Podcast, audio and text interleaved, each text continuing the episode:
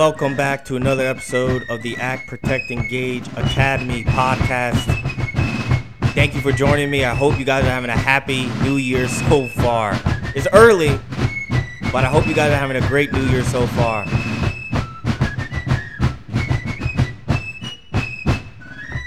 We are listening to Revolutionary War music, marching music.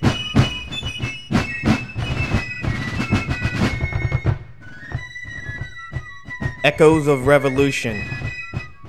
All right. This is pretty dope. If you don't get fired up by this music, I don't know, man. You might be dead. Check your pulse. Thank you for joining me. All right, Chase H, CEO of Act Protect Engage, here again with another great historical podcast. Today we are talking about the Second Battle of Trenton. It occurred today in 1777, January 2nd. We talked about the first Battle Trenton in a previous podcast. Thank you. Thank you. We talked about the first Battle of Trenton in a previous podcast, and um, it was a huge victory for the Americans. Huge victory. It really redefined the war. It gave Americans hope, and it really was a morale boost for them. They had taken hella losses fighting the British in New York. So England landed its army on Long Island and they just punched the crap out of the American army for a while. And the Americans, they fought hard. They fought well, considering that they were brand new, that they really didn't have any organization yet. And they held off the British for as long as they could. So the British overran Fort Washington, which was kind of the final Patriot stronghold in New York, drove them out of New York. The American army was running with a, their tail between their legs through New York. The Brit the Brits chased them into New Jersey, right? So from New York into New Jersey. So this is what we're talking about right now. That's the setting. We had just lost in New York City. George Washington crosses the Delaware on Christmas Day, 1776, crosses the icy Delaware River. You guys ever seen that oil painting, that kind of iconic image of George Washington in the boat with his Continental soldiers kind of huddled around him with rags on, and there's a majestic American flag in the background? You know, he had his foot up, looking out into the distance. That's what we're talking about. He crosses the Delaware and he defeats the Hessian garrison at Trenton the next day, which is where I was born. Trenton, Trenton, New Jersey. Shout out Trenton, New Jersey. And uh, so that was the victory, the big victory that the Americans needed. All right. Piece of housekeeping for today. We have a sponsor, and it is Ape Defensive Solutions LLC. They are our sponsor for 2022. Follow them on IG at a dot p academy. So Ape Academy at Ape Academy on IG. Facebook Ape Defensive Solutions. Twitter at a underscore defensive. All right. Also, they have a Patreon. Their link is in the bio on IG. Great exclusive content, exclusive tactical and shooting instruction. There's a three tier membership system. So click the link in the bio on Instagram and learn more. Sign up today. All right. Great company, expert instruction. They are the parent company of Ape Academy's podcast. Great folks. that guy Chase, man, he is a stud. Make sure you follow him, okay? All right, so housekeeping over. That's all we got for 2022, man. We're striking out on our own in 2022. All right, so we set the we set the stage a little bit for this second battle of Trenton, and we're gonna go from there. All right, we're gonna go from there. So this is what happened. General George Washington is really a military genius. I don't I don't think he's appreciated as much as a military commander as he should be. As a strategic commander, very smart, very strategic. He understood how to how to motivate his troops when they needed it. He kind of could feel the spirit of his men, and he knew how to fight the American way. Because remember, America didn't really have an army back then. The Brits had a established, powerful, motivated, well-paid army. The British regulars were amongst the most feared soldiers in the world at the time. And on top of that, they also employed a group of mercenaries called the Hessians, right? The Hessians were a mercenary German military group, military force that the Brits used to complement their numbers. Or not complement, supplement their numbers. I'm sorry. Because remember, England is a small island. So, the British Empire being so big, they needed to supplement some of their forces. So they hired the best. The Hessians were were feared just as much as the British regulars were. They were well paid, super motivated. They were known to not take prisoners. They were well known for that, and they would march directly in the gunfire with no hesitation. So that's who the Americans were up against. Ooh, kind of scary, huh? Pretty freaking scary. All right, so that's the scene. We had just beat the Hessian garrison at Trenton. We surprised them, crossed the Delaware River, surprised the Hessians with a with a surprise attack, a very complex surprise attack. Made them. We killed 22 of them. Made them surrender. A bunch of them escaped. So we got two sources today for our research. We got Patrick O'Connell. Oh, no, Patrick O'Donnell. Patrick O'Donnell. I'm sorry. Patrick O'Donnell's amazing book Washington's Immortals, which I'm reading right now. I'm about halfway through. And uh, man, his description of battles are freaking outstanding. If anyone is into the American Revolution and into colonial history, I suggest Patrick O'Donnell. Look him up. Also, Rick Atkinson. He has a few really, really great books on the American Revolution. Check him out also.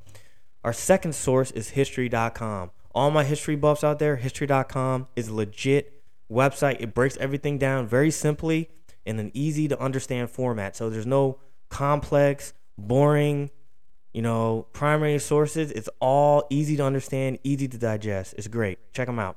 All right, so New Year's Day fighting. Washington realized after the first Battle of Trenton that his force could not hold Trenton against British reinforcements he withdrew back across the Delaware River. On December 30th, he crossed back into New Jersey with an army of 2,000 men. Once he got word that Lord Charles Cornwallis and 8,000 Brits with reinforcements were marching south from Princeton, New Jersey, Washington had to work very quickly to get more men. He had to urge his militiamen, whose terms were soon up, to stay for the upcoming battle. So remember, there's a small core of Continentals. So Continentals were the regular army. The soldiers that were full time soldiers. They had a enlistment period of a few years, so they were solid, right? They were not going anywhere. But a huge portion of the American army were militia.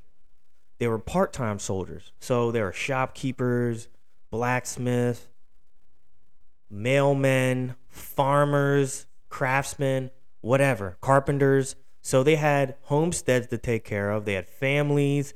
They were not full time soldiers. Although their dedication, their courage, and their patriotism cannot be questioned, they still were not regular soldiers. They had things to take care of. They had families they had to look after, right? They had homes they had to protect. So Washington was like, man, my enlistment terms for these guys are shorter than the regulars they're about to expire, so I have to get these guys to stay just a little bit longer. We need as many bodies as we can get. So he he he used his oratory skills. He was a great orator. Okay, Washington was a great speaker. He's a great motivator of men. So what he did was he used his speaking skills and his appeal to their patriotism. He he complimented them on how brave and how great they had done so far to get as long as as far as they have gotten and a lot of them stayed on longer than their terms. Their terms expired, and they stayed a little bit longer. So on New Year's Day, the American force of 5,000 poorly equipped and poorly trained men gathered in Trenton for a stand against the incoming British Army. The next day, January 2nd, 1777, the Second Battle of Trenton occurs, and this is what we're talking about today. On January 2nd, the American Army prepared for Lord Earl Cornwallis's counterattack on the banks of the Assunpink Creek. A S S U N P I N K. I can't pronounce it, so you guys do your own pronunciation. All right. He led a force of 5,500 men with 28 cannons, and he left a small force of 1,500 men to guard Princeton, New Jersey. So, Princeton was the British base of operations in New Jersey. The base of operations was key for the Brits. Their goal was to control New Jersey for a few reasons. But the main reason was it was a buffer between the Continentals and their real primary base of operations, which is New York City. Remember, the British landed in New York City on Long Island. So New Jersey is like a big buffer zone, right? Between the Continentals and their base of operations, the British base of operations in New York City. Also, the British could forage in New Jersey. New Jersey had a lot of plentiful, bountiful farmland, a lot of livestock, a lot of um, animal life, a lot of opportunities to forage. So, foraging is when armies back in the day they used to send out people to go look for food right? Either they would steal the locals livestock seize it or they would pay them for it. So they would go out and look for food look for supplies whether it be firewood crops livestock whatever new jersey had a very rich agricultural culture right the brits knew this so they really had to control new jersey to help feed their army Remember, British supply lines stretched thousands of miles back to England. America was Britain's colonial outpost in North America. So most of their supplies came from the motherland. It came from England. It had to be loaded on the ships in London, transported across the Atlantic Ocean, landing in New York City. Then from New York City, they had to transport it by whatever cart, oxen, horse, whatever, to their soldiers in New Jersey. So the British needed New Jersey. They needed New Jersey for supplies. All right. So they really had to defend it.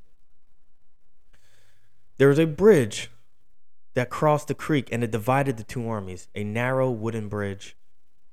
George Washington, like I said before, knew how to motivate his men, and he screams out, Defend the bridge to the last extremity. He yells this in front, pretty much in front and in earshot of the British Army right across the creek. He wants the Brits to know that the Americans aren't going nowhere. Colonel Charles Scott of the Virginia Regiment agreed to fight to the last man, Your Excellency. He agreed to fight to the last man. It was not a game. The Americans were not going anywhere. A small force of riflemen from Pennsylvania, led by Colonel Edward Hand, bought time for the Americans to dig in at the creek. So the Americans sent skirmishers. So back in the day, Revolutionary warfare consisted of a lot of skirmishes in front of the two main bodies, right? The two main armies. You would send skirmishers out, lightly armed, and they were really meant to harass the enemy, to draw them into a fight to buy time for your main army to dig in, to set up, to advance their position, right? You, you guys ever seen Rocky? What was it Rocky Four when Rocky fights Drago and he finally lands a punch? He's like, and his trainer's like, he cut him, he's cut. That's what the skirmishers do, right? They try to cut up the opposing force, right? They try to make them bleed a little bit. They try to land that first punch So it pisses off the enemy. It makes them rush and do stupid things. So that's what the Americans did. They sent skirmishers across the creek to harass the British, to delay them, to bloody their eye, to give them a little bruising. And that gave Washington and his officers time to set up their army for battle. Because guess what? For the Americans, this was do or die. Because there was no way to escape. Behind them was the frozen Delaware River. In front of them was a creek and a massive, scary, intimidating British army marching toward them. And on top of that, they had no boats. Excuse me. So even if they wanted to retreat, even if they lost and they started running away, they had no boats to, to cross the river in. So they were screwed either way. oh no. So the much larger force of Hessians and British regulars were approaching quickly. The Hessians wanted revenge. They wanted payback for their defeat at the First Battle of Trenton. So, the Hessian officers told their men to take no prisoners, accept no surrender. So, any American that was captured would be instantly killed. No prisoners, no mercy. Even after the great victory a few days earlier, the American spirit was really low. Like despair was everywhere. The mood was grim. Many were terrified. Quote, there was no possible chance of crossing the river, ice as large as houses floating down, and no retreat to the mountains. The British were between us and them. No way to run away. This was it. The Americans were cornered. But remember, when you corner an animal, what happens? They usually fight back. It doesn't matter what type of animal it is a squirrel, a bird, a dog, a cat, they're all going to fight back. And that's what happens. The army was in serious danger of being completely annihilated. However, Washington, being the strategic genius he was, and I really think he's underrated as a actual battlefield battlefield commander, he placed his troops on the banks of the creek so that his most trusted core veterans fought with the artillery pieces and they guarded the most important crossings. So his vets, the guys he could rely on, he could lean on in times of trouble, in tough fights, he put at the most strategic parts of the battlefield. And this was by design. The more unreliable militia were placed at intervals between the regulars, and this would help bolster their courage, help keep them in the fight, even when they wanted to run. The militia were known for being really patriotic, really enthusiastic, and really dedicated to the cause, but they weren't really full time soldiers. Remember, they were regular dudes. So they ran like when the things when things weren't going their way, they would definitely turn tail and run. So what George Washington did, he switched things up. He was like, all right, when the militia fight together, they run. So if you looked around, you saw a bunch of your friends running, you wouldn't even ask what was going on. You would just run too, right? That happened all the time in the beginning of the revolution. They would just run. But Washington figured out, hey, if I put the militia mixed up with the regulars, if they look around and they want to run and they start to run, but no one else is running, they're going to be like, hmm, maybe everything's okay. So it gives them courage when they look around and see their boys standing strong. And that was really important. The militia were great soldiers, but they were not regular soldiers. So, this is a quote from Colonel Scott of the Mar- of the Maryland and Virginia regiments. This is a great quote. I love it. Well, boys, you know the old boss has put us here to defend this bridge, and by God, it must be done. Let what will come. Now, I want to tell you one thing. You're all in the habit of shooting too high. You waste your powder and lead, and I have cursed you for this a hundred times.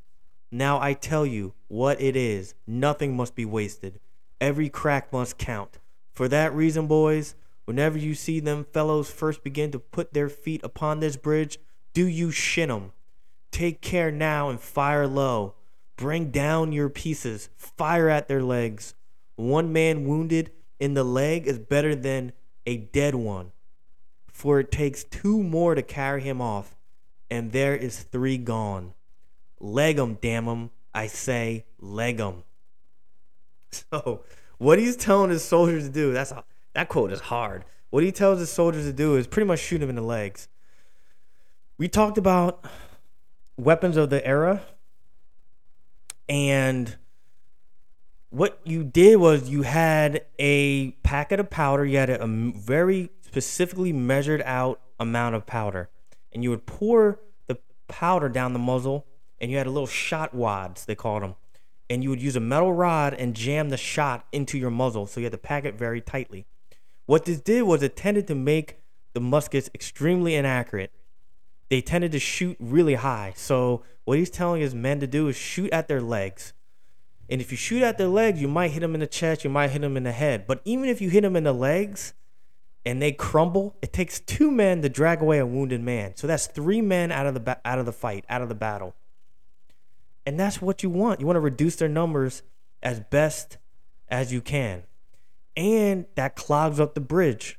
Remember, they're defending a very narrow bridge. There's only a few ways to cross for the Brits. So if you can clog up the bridge, that's great.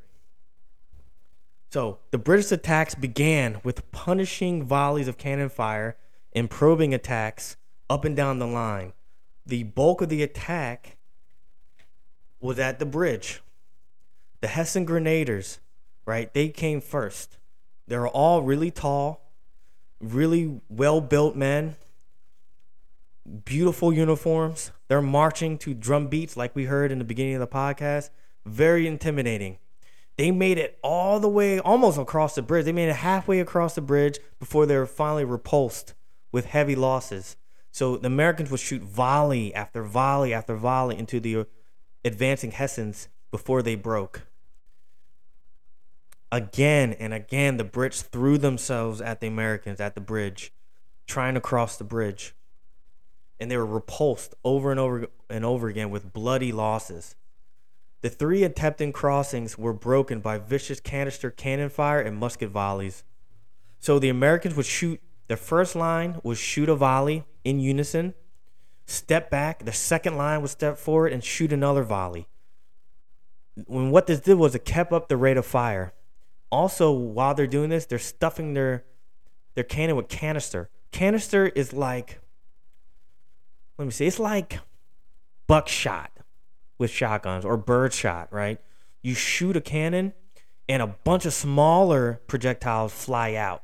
It's very devastating at close range. So they loaded their cannon with canister. As the Brits approached, they would fire into their ranks with canister from the cannon and then follow up with volleys. And I don't care who you are, the British Army, although they were feared, are not immortal. So they suffered heavy losses.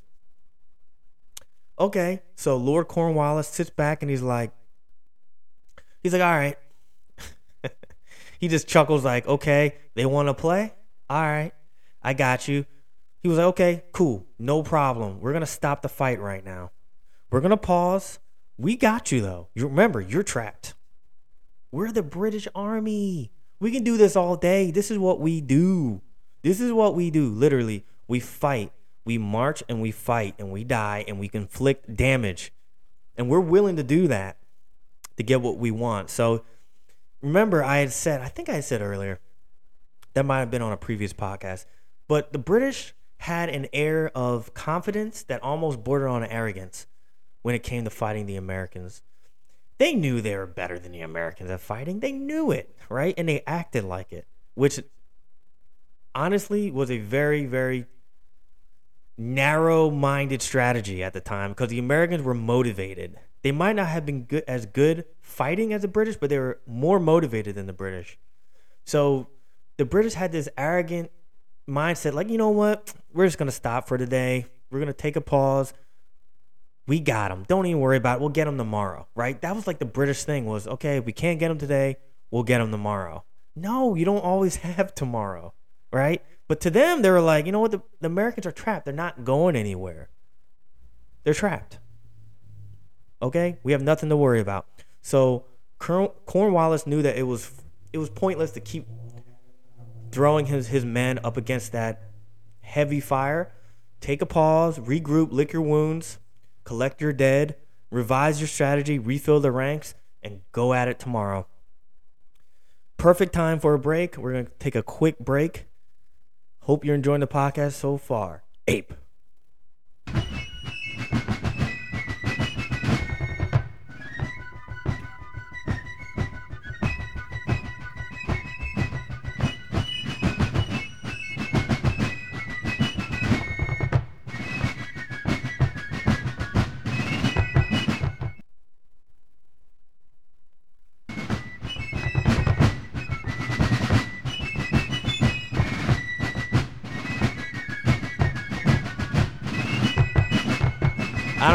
You're not if you don't get fired up by this music. If you're not fired up by this music, you might need to check your pulse. I like this. Maybe I'm just a nerd. I know that's probably it. Hey. All right, guys, we're back. All right, real quick, we're gonna conclude this podcast with the Battle of Trenton because it follows up right after it. I promise it won't be long. All right. At dawn on January 3rd, 1777, the day after the Second Battle of Trenton, guess what? Cornwallis woke up to find the Americans gone. They vanished overnight. They vanished into thin air. Remember, I said how the British were almost arrogant with the way they treated the Americans on the battlefield? Eh, we're good. We'll get them tomorrow. No, the Americans, they're not, they don't want to be there. They don't want to be trapped, right? They are going to do everything they can to survive, to prolong the battle, prolong the fight as long as necessary. So that means they're going to retreat. The Americans and General Washington were not afraid to retreat. They retreated a lot. And I don't think the Brits were used to retreating, right? The British regulars only knew one direction, and that was forward. They didn't know back. So, in their minds, they're sitting there, they're like, okay, you know what? We took a lot of losses yesterday. What we're going to do is we're going to wake up and we're going to attack the Americans tomorrow. The Americans are not the French. They're not another European power. They're not going to sit right in front of them. The Americans are different. They fight a different way. So the Americans will retreat in order to fight and survive and live another another day. Live to fight another day. All right, so that's what they did. By the time Cornwallis woke up, the Americans were near the end of their 12 mile march to Princeton. So, what did George Washington do? How did he pull this off? So, what he did was, after the battle, the second battle of Trenton on January 2nd, he realized that, you know what? If we fight the same way tomorrow, the British are just going to keep coming and eventually they're going to envelope envelope, envelope, envelope us and destroy us. So, this is what we're going to do make sure that all the men know light all your campfires post some guards, make it look like we're bedding down for the night. While we do this, while we're lighting our campfires and creating a distraction, we're going to slip out the back door. Gather as many boats across the river as we can and let's let's nail the Brits in place. Let's make it look like we're going to fight tomorrow while we escape the back door. Meanwhile, once we gather our forces on the once we gather our forces, we're going to march to Trenton. So we're going to slip out the back door. We're going to go down the creek. We're going to slip out the back door. Gather all the boats you can, gather all the wagons you can. Make sure you tie up the wagon wheels. So what they would do was the artillery was transported with big giant wheels on the back of wagons. They put cloth on the wheels to make sure they didn't make any, you know, creaking sounds. They also were helped by the fact that the roads were like frozen solid. So normally around that time it rains a lot in New Jersey and it's muddy. The roads are muddy and they really weren't passable. But since it was so cold, all the roads were frozen solid. So they're able to just kind of slowly march, no fight. You know, like, so there was no torches. They went completely silent and completely dark when they marched. Meanwhile, they had a small force still in camp, making it look like they were chilling. So they marched 12 miles to Princeton. It was not very far. Washington sent a small force under General Hugh Mercer, which is what uh, Mercer County is named after. Mercer County, New Jersey. Hugh Mercer, to destroy a bridge. Mercer's men ran into a force of redcoats under Lieutenant Colonel Charles Mawhood, and Mercer was subsequently killed in the fighting. But when Washington arrived, he rallied his troops, riding back and forth between the firing lines until the Americans broke through Marwood's lines and secured the victory at Princeton. So Marwood was in charge of that. Remember that small garrison I said of 1,500 soldiers that Lord Cornwallis had left at Princeton as he marched his 5,500 men south toward Trenton? So, what Washington did was he circled around the backside and attacked Princeton when the British were asleep.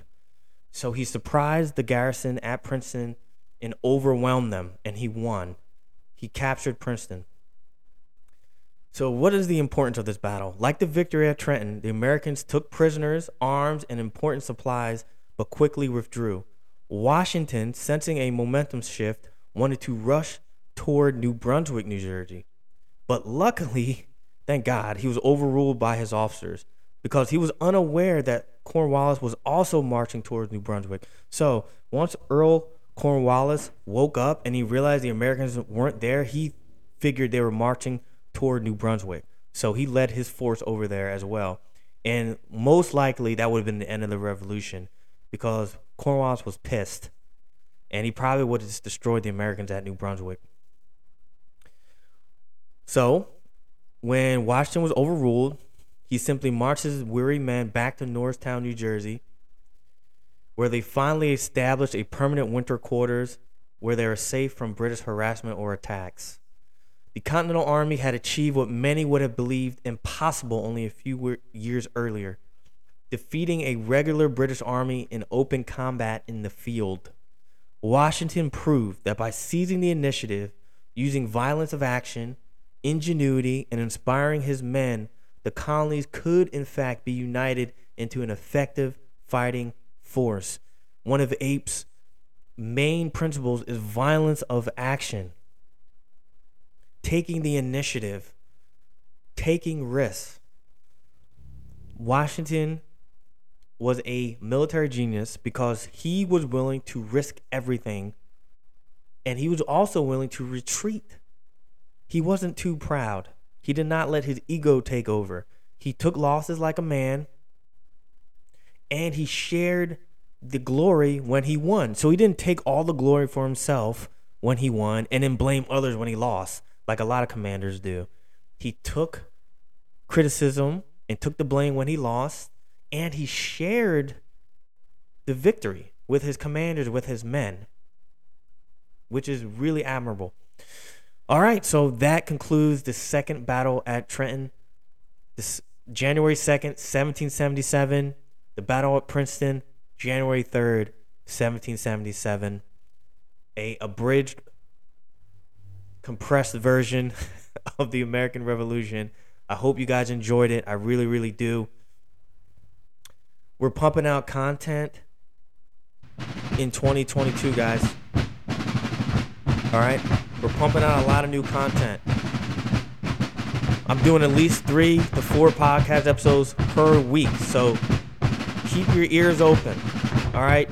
Thank you so much for joining us today for the Ape Academy podcast. We're going to be talking more about the American Revolution in 2022. We're also tackling huge subjects like the Civil War, the Mongols, oh my God, the Zulus. It's going to be great. And remember, we're still covering self defense. The next episode will be a, finishing up the 45 ACP and 1911 podcast series. All right? Tune in. I hope you enjoy it. God bless y'all. Put God first, put your family first, stay positive. Don't let anyone tell you you can't do something. Ape. Ooh, him with the flutes. Mr. Organic Dope took the day off today. I hope you guys are enjoying this Revolutionary War marching music. Have a great Sunday. Go Eagles. Ape.